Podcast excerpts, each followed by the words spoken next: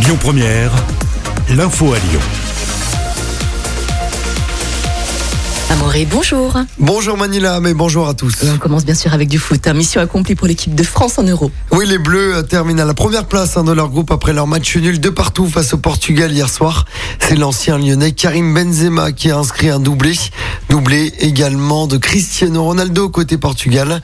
En huitième de finale, la France affrontera la Suisse à Bucarest. Ce sera lundi soir.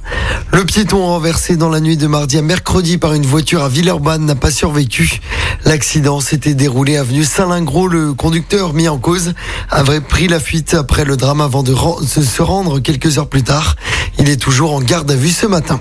Et puis grève hein, des salariés de l'établissement français de sang à Lyon. Oui, la grève a commencé hier et continue aujourd'hui. Les syndicats protestent contre la réduction des effectifs.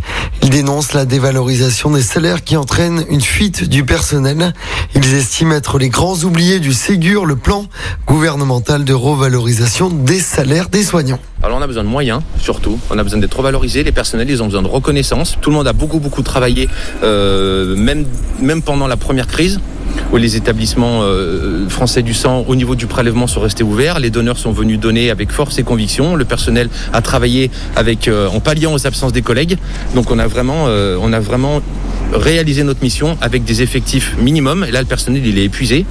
Roland Clair, technicien de laboratoire à Dessine et délégué syndical CFDT. Plus de 150 interventions des pompiers dans le Rhône après le violent orage d'hier soir. Le cinéma Le Zola a été inondé à Villeurbanne, même chose hein, pour la station de métro Bellecour. En revanche, aucun blessé n'a été déploré. À noter que 15 personnes ont dû être relogées dans la soirée à Vaux-en-Velin en raison de l'inondation de leur immeuble. 2200 foyers privés de gaz à Vénissieux. Une conduite a été endommagée hier matin lors d'un chantier. Depuis, les techniciens GRDF sont mobilisés. Tout devrait rapidement revenir à la normale dans le secteur. En basket, l'Asvel joue sa demi-finale de championnat ce soir. Oui, les Villers-Banais reçoivent Strasbourg à l'Astrobal, coup d'envoi à 21h. Et l'équipe victorieuse affrontera en finale le vainqueur du match Dijon-Monaco qui se joue tout à l'heure à 15h30.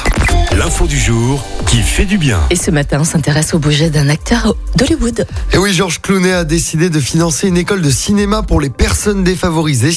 Il s'est associé à d'autres acteurs comme Eva Longoria, notamment l'ex-femme de Tony Parker, pour mettre en place le projet concrètement. Dès l'année prochaine, l'école devrait euh, ouvrir ses portes et compter deux classes. L'école devrait fournir une formation pratique, mais aussi des accès aux professionnels des secteurs et des offres euh, de stages de- dédiés. Ça va ouvrir du côté de Los Angeles aux États-Unis. Georges Clooney a expliqué son choix. Notre objectif est de mieux refléter la diversité de notre pays. Le programme sera étendu dès l'année suivante aux premières et aux terminales. What else? Merci beaucoup, Amaury. Joli. tout à l'heure. Je vais me servir un café d'ailleurs tout à l'heure. On se retrouve à 7h30. À tout à l'heure. À tout à l'heure. Écoutez votre radio Lyon Première en direct sur l'application Lyon Première, lyonpremière.fr et bien sûr à Lyon sur 90.2 FM et en DAB+. Lyon Première